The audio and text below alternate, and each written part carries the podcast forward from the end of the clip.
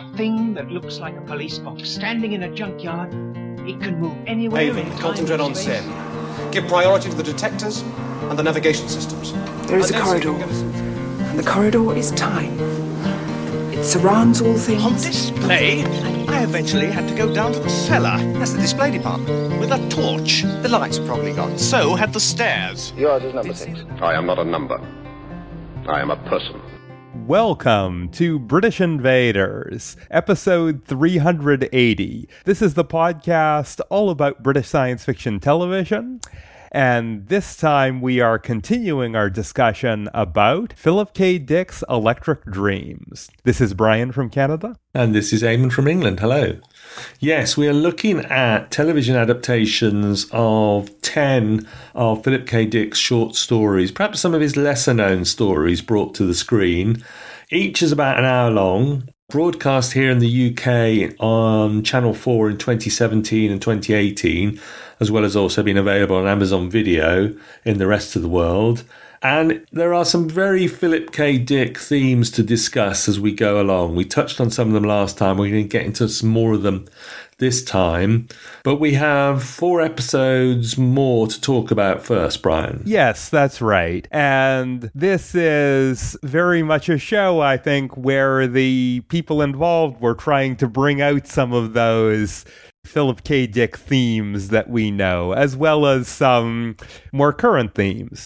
The father thing is from a 1954 story of the same name, and it was adapted and directed by the series co producer Michael Dinner. And it's about a young boy played by Jack Gore who realizes that his father, played by Greg Kinnear, has been replaced by a shape shifting alien. And of course, there are some pretty terrifying consequences and alien invasion themes and so on. And even with the scary stuff, it's quite a sort of fun, Stranger Things sort of vibe to this episode um, that makes it more one of the more sort of, I don't know, fun and entertaining one of the episodes we've talked about.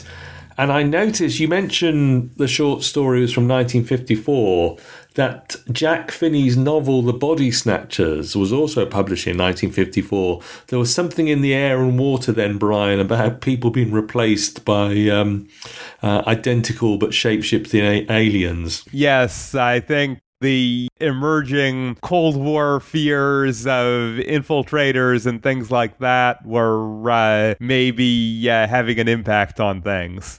Autofac was adapted from the story by the same name from 1955. This one was adapted by Travis Beacham and directed by Peter Horton. And it is set in this post apocalyptic community that struggles because they are trying to make ends meet as a sort of agrarian community and this automated factory that is a remnant of the world that existed before is using up all of the resources and polluting the air and it keeps shipping consumer goods to the to this community that they don't want and is producing all of these things that just aren't being used and it starred Juno Temple and Janelle Monáe. Interesting cast and some interesting moments in that episode.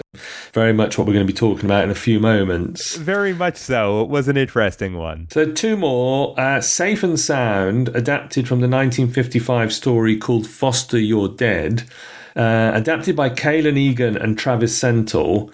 In a future America that is divided into high tech, closely guarded, and regulated cities, and then these little bubble communities of resistors, an envoy from one of the bubbles comes to live in the city and argue their case for their own independence. But meanwhile, while she's doing the politics, her daughter is distracted by her new high school and in particular by the lure of a digital assistant that befriends her. Maura Tierney plays the mother, and Annalisa Basso plays the daughter. And again, this, for some reason, Brian, this one seemed one of the more sort of modern and relevant to our current life episodes out of these 10. So this was an interesting one as well. Yes, this one did bring in a lot of modern themes for sure.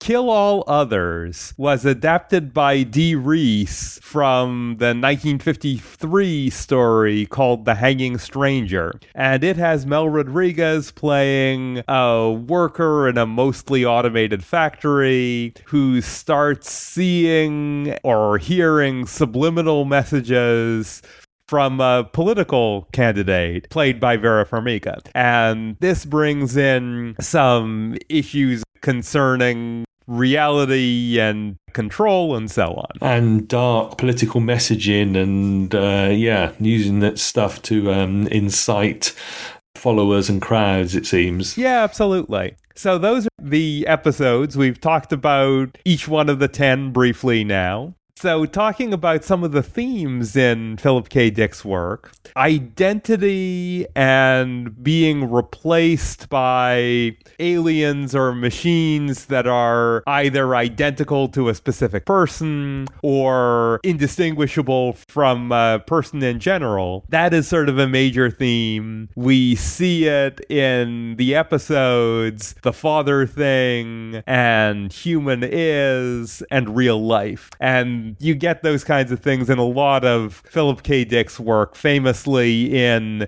Do Androids Dream of Electric Sheep and its film version, Blade Runner. Very much so. And as you say, Brian, and particularly those episodes here where you get characters who appear to have been replaced by some form of uh, artificial or alien uh, creature that looks and sounds exactly like them. And, you know, typical Philip K. Dick, am I a real person? Are these memories that I have real memories? He also had a sort of, I think, distrust of authority and the misuse of authority and political power, but also consumer power, corporations, big companies. And also, uh, I think the dangers of war features in several of his stories and books.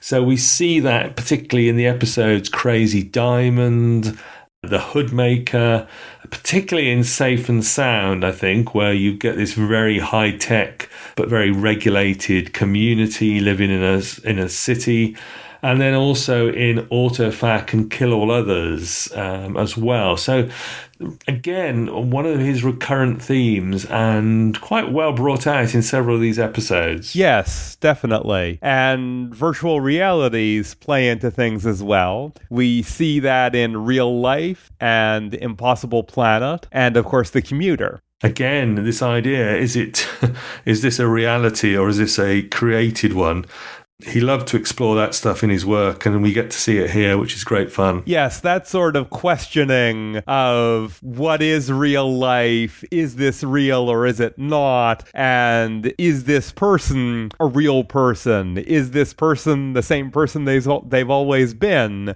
Or even, am I a real person? Am I the same person I've always been? Those types of questions are quite central to Philip K. Dick's work, and they're sort of what he's known for, and he made those kinds of themes more common and more well known. And a lot of them are brought out in these adaptations. Now, of course, if you're adapting um, another writer's work for the screen, there's always going to be the question of what do you keep in from the original sources or what do you have to change to maybe fit or work on television or film, or maybe because you just are inspired by the story and want to change things and write your own story based on your sort of memories of reading it.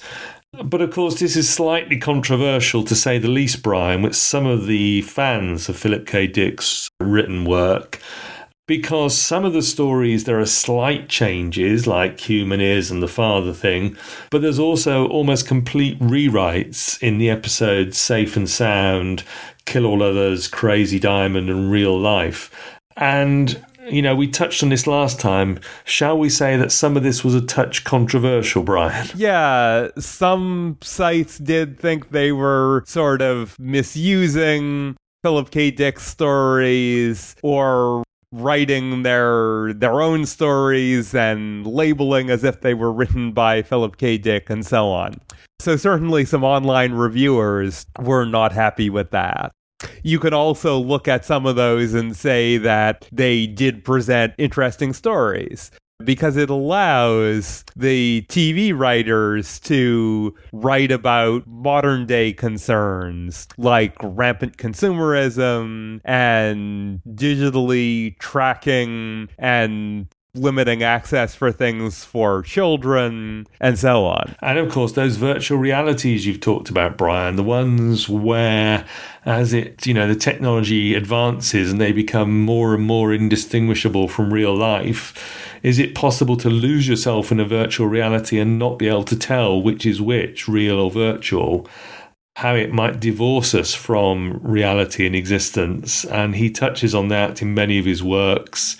And of course, we see it here, particularly, I think, in the episode Real Life, which really runs with that and plays with that idea. Yes, absolutely. And there are complaints about the paperback collection as well because the stories had introductions from the TV writers. So if you read the book sort of in order with the introduction before each story, it's being set up in a way that relates it to the television version rather than being allowed to stand on its own. So there is something to say for reading the stories on their own and reading those introductions afterwards. It's a good point, and I think one that's often made about introductions to any literary works in a way, Brian. Read the work first and then read the introduction it may have spoilers in it. Yes, and not only spoilers, but it may affect your perspective on the work itself. Because when you have someone saying, this is interesting because of this, or this relates to this, and so on, then it changes how you read that story. Where if you read it without that, uh, you know, going in cold, as it were, then you can have your own perspective rather than what is being added by the person doing the introduction. Mm, very good. Yeah, good point. I do recommend the paperback. I, I, you know, the short stories they are short. They're pretty good stuff. But as I say, as we've repeated several times, read the story and then the introduction to them by the uh, screen adapter. Yes, absolutely. So I think this is nicely bringing us into our own thoughts. What did we think about this? So, Eamon, what did you like about Philip K. Dick's Electric Dreams and what episodes stood out to you? So, I think there's an awful lot to like about this modern TV production with the money and backing of Sony and Amazon Video to help it. So it looks great. I think it sounds great. We'll talk about some of the cast members in a moment who stood out to us. I like what the writers have done, the production crew. So it, it's certainly it's certainly a very sort of sharp looking, quite glossy, high productions value production for us to talk about. I'll talk about some of my favourite episodes in a moment. But yeah, I mean, I think the look and sound and feel of it is very good, Brian. What did you think? Yes, I think that's right. I think it's a well put together show and does have a very nice look and feel to it. I think the direction and how it's shot, it's all sort of done in a very nice way. And the cast in this is really very good. We have both American and British and sometimes people from elsewhere, but we have some big name people involved. But I think the big name people are all well cast. I think they were all good choices for those roles.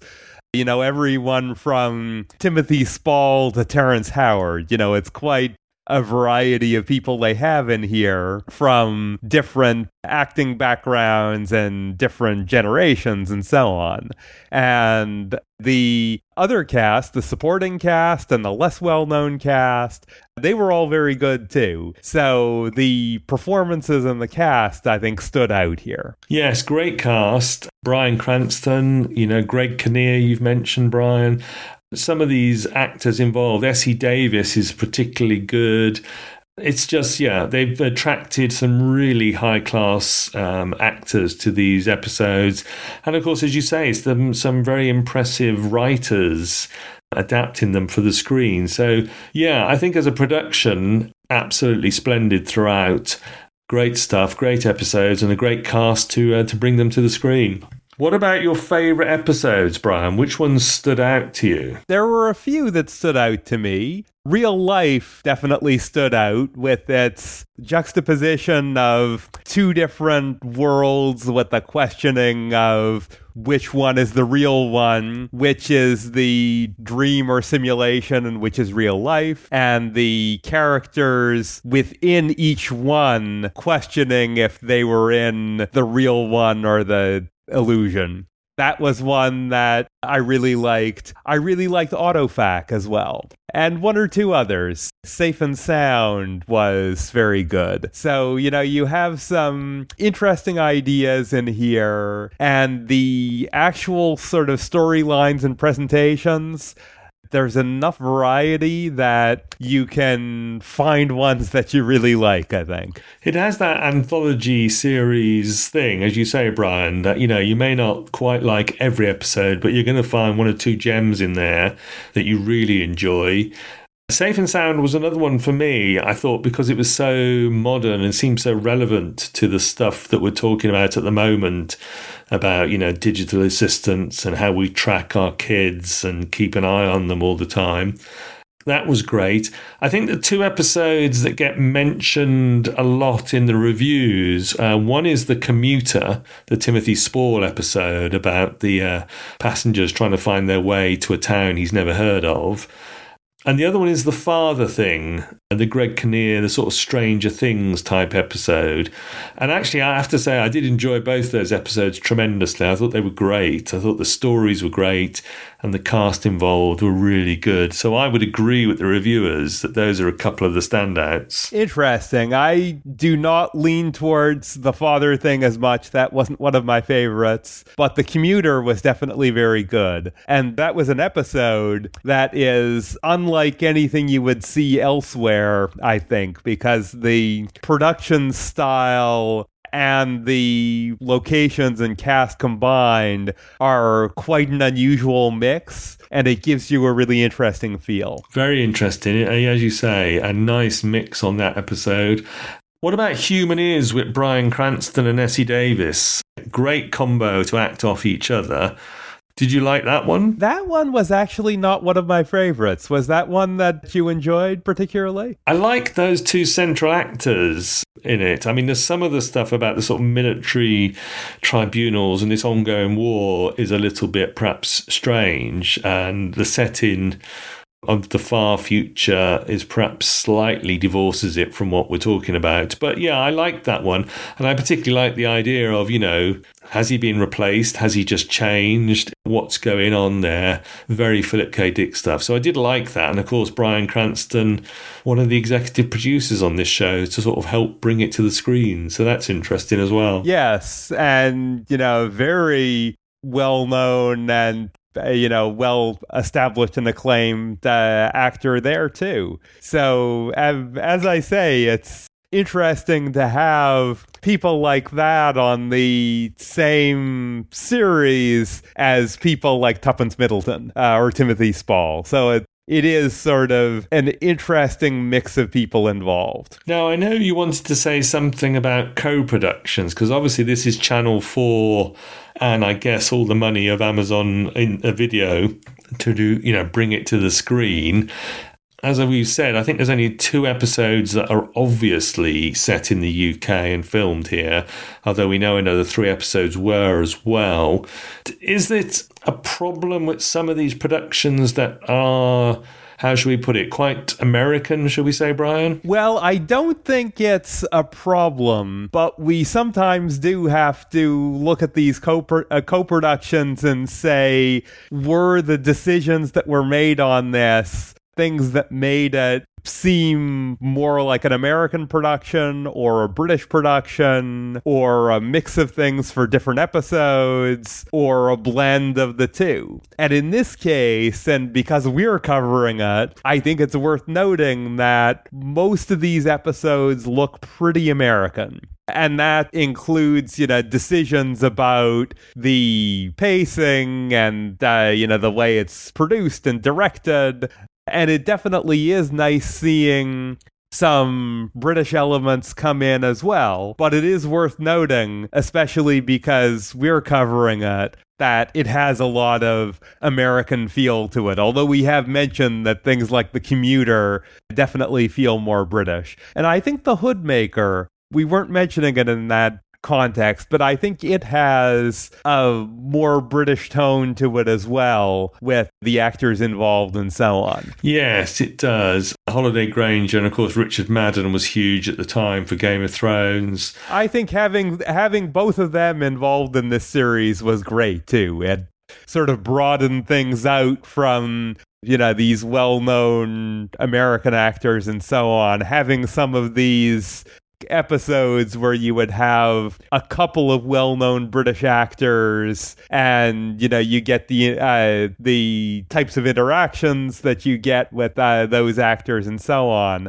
I thought that was really nice. Yes, and that particular episode, The Hoodmaker, I thought worked very well. That was a favorite of mine also. And I guess it sort of explains why Channel Four perhaps led with that one because they wanted to lead with one of the British themed ones and maybe leave the American actors and American looking episodes to slightly later. I guess so. I suppose for us, you know, because we are British themed, British television, it sort of fits for that as well. Yes, and for the Amazon order, they led with Human Is, which has Bryan Cranston and is uh, more American in feel. So that fits for that. Yeah. You probably would lead with Bryan Cranston, wouldn't you? yes, exactly. Yes. And by, by this time, of course, Bryan Cranston was incredibly well known for Breaking Bad and also for some other things. So, yeah, when you have him there, especially in the US, leading off with his episode is not a bad idea. No, absolutely. I'll just give a quick shout out. How lovely to see Geraldine Chaplin on screen. I um, wasn't particularly fond of that episode, but she is a standout for me.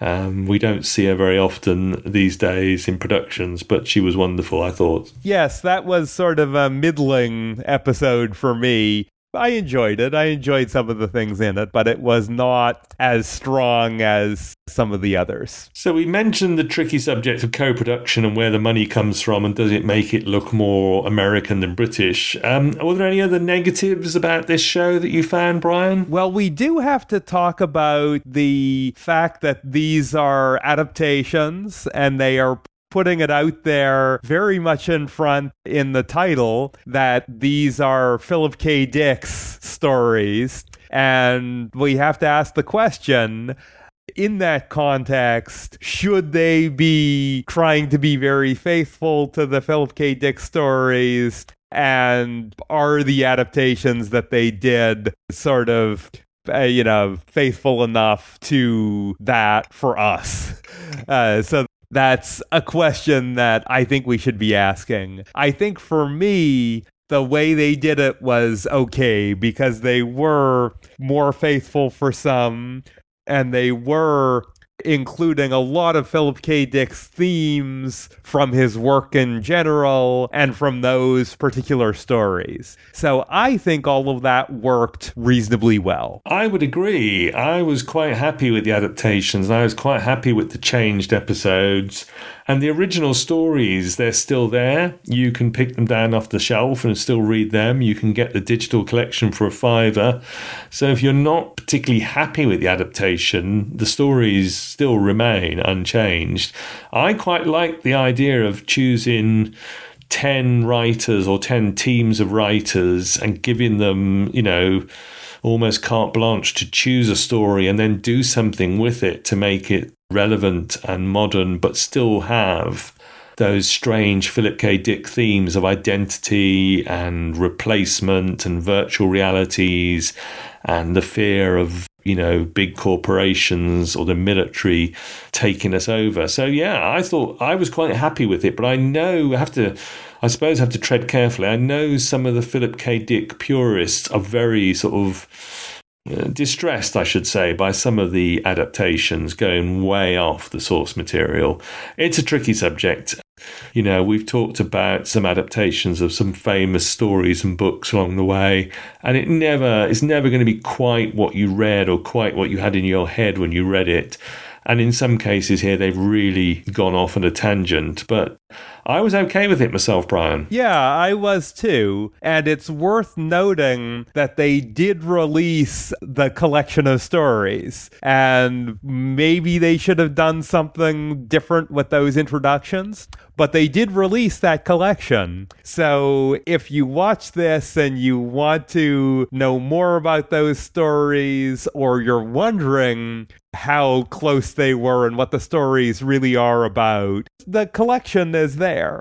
You know, some of these things from the old science fiction magazines, they can be hard to find and many have been collected in different places at different times. Tracking down the individual ones can potentially be a tricky thing.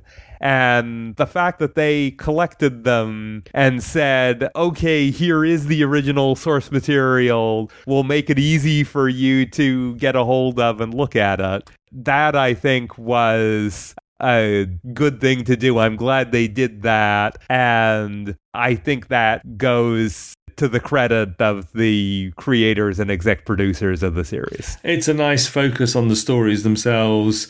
Perhaps they should have put the introductions at the end of the stories, but you know, it's a nice paperback. And as you say, they've brought attention to the original stories as well. And you can compare and contrast, which is quite fun to do as well. Yes. So I think really for me at least, the only other thing to mention in the negatives is just some of the stories that didn't work quite as well for me. And for me, it was Human Is and Crazy Diamond uh, that really didn't uh, didn't work quite as well. And then um, the father thing was only so so for me. But, uh, you know, that's three of the stories. So for me, the other seven were ranging from enjoyable to ones that I really liked. Yeah, as we said, it's an anthology series. You're going to like some episodes more than the others. There's 10 of them, 10 hours of television. There is something in there probably for every science fiction fan, I guess, who will find some better than others. I mean, I, you know, uh, interestingly, we've picked out slightly different stories as we've gone along. So that just shows, I think, there are different stories for different people, and it works in that context. Absolutely. Which were the ones that you did not enjoy as much, Eamon? Uh, so I found The Hoodmaker a strange one to start with, possibly because I'd so recently read the short story based on, and there's a twist in the short story that didn't make it to the screen. I thought the Impossible Planet episode was slightly too much um, CGI and special effect magic going on in the background, and I didn't really get into that one. Um, I quite liked Human Is, as I've said. I liked that one. I liked Safe and Sound. Um, I particularly liked. I you know also liked the father thing, but the commuter is a standout episode. Yeah, so I think probably the Hoodmaker uh, was the one that disappointed me the most. Interesting. So yeah, we definitely have different takes on that, which sort, which sort of showcases that. And I think the themes they were working on with this, uh, the obvious comparison is Black Mirror, and the themes and the approach that they take in their storytelling is different from Black Mirror. It shares the idea of having some US produced shows and some UK produced shows and choosing which one was done where very carefully. But the take on things and the sort of themes they were bringing out are quite different. So I like the fact that we have those two different kinds of shows out there. Yeah, very much. There is some difference in there, and there's some stuff for everybody, I think, along the way. Yes, absolutely. So I think we should get into our recommendations. Eamon, do you want to start with this one? Okay, is it my turn? I shall say that this is a straight thumbs up from me. See if you can get hold of it. If you can stream it, even better. But if not, the DVD is okay, oh, okay over here for £14. I really enjoyed Philip K. Dick's Electric Dreams. So I'm going to absolutely heartily recommend this one to our listeners, Brian. What about yourself? Okay, for me, it was slightly a mixed bag, but on the whole, uh, I did enjoy it. There were a lot of very good episodes in there, and I will probably come back to some of those individually rather than watching it through as a whole series again. But there are some lovely pro- uh, little productions along the way. Uh, not so little, but lovely standalone stories along the way. So, yeah, I will recommend this as well. Great stuff. But if you disagree with our take, if you particularly have read the stories and were disappointed at the or have any other opinion about Philip K. Dick's Electric Dreams, or can fill us in on a bit more about this fascinating writer, then please drop by the Facebook and tell us. Absolutely. I would love to discuss some things about Philip K. Dick and his work on the British Invaders Facebook group. So, in summary, Philip K. Dick's Electric Dreams brought us a series of separate shows, separate episodes in this anthology format, where each one was adapted from a Philip K. Dick short story by a different writer, and each one brought out some of Philip K. Dick's classic themes like the ideas of identity and reality and questioning if a person you know is the same person they've always been or if they've been replaced, if they're a real person, questioning if you yourself are a real person or if you've been replaced or not questioning reality. Are we in the real world or something else? Lots of these ideas coming through, as well as some more contemporary themes about privacy and digital tracking of people and so on. All packed into this package of an American and British co production with episodes filmed on both sides of the Atlantic. Great stuff. Do let us know what you think. And of course, please do come back next time. It will be October. It's time for Halloween. Our thoughts turn to spooky stories. And so we are looking at a series from the BBC in 1977 called Supernatural, another anthology show, but this one very much on the sort of spooky, haunting type variety, Brian. Yes, a very different anthology from what we've been talking about this time. So that will be a fun one to discuss for sure. Until then, you can find us at BritishInvaders.com or by searching for British Invaders on Facebook. And you can join our Facebook group to get into some of the conversations and read what some of our other listeners have to say. Please do, and please also search for the Voice of Geeks Network. Point your browser at vognetwork.com. Check out British Invaders there, and also all the other bits and pieces they've got going on, with shows and gaming and uh, live streaming channels and so on. vognetwork.com for the Voice of Geeks. Absolutely. So thank you for listening, and this is Brian from Canada signing off. Yes, thank you very much. And this may or may not be Eamon from England signing off as well. Is it me?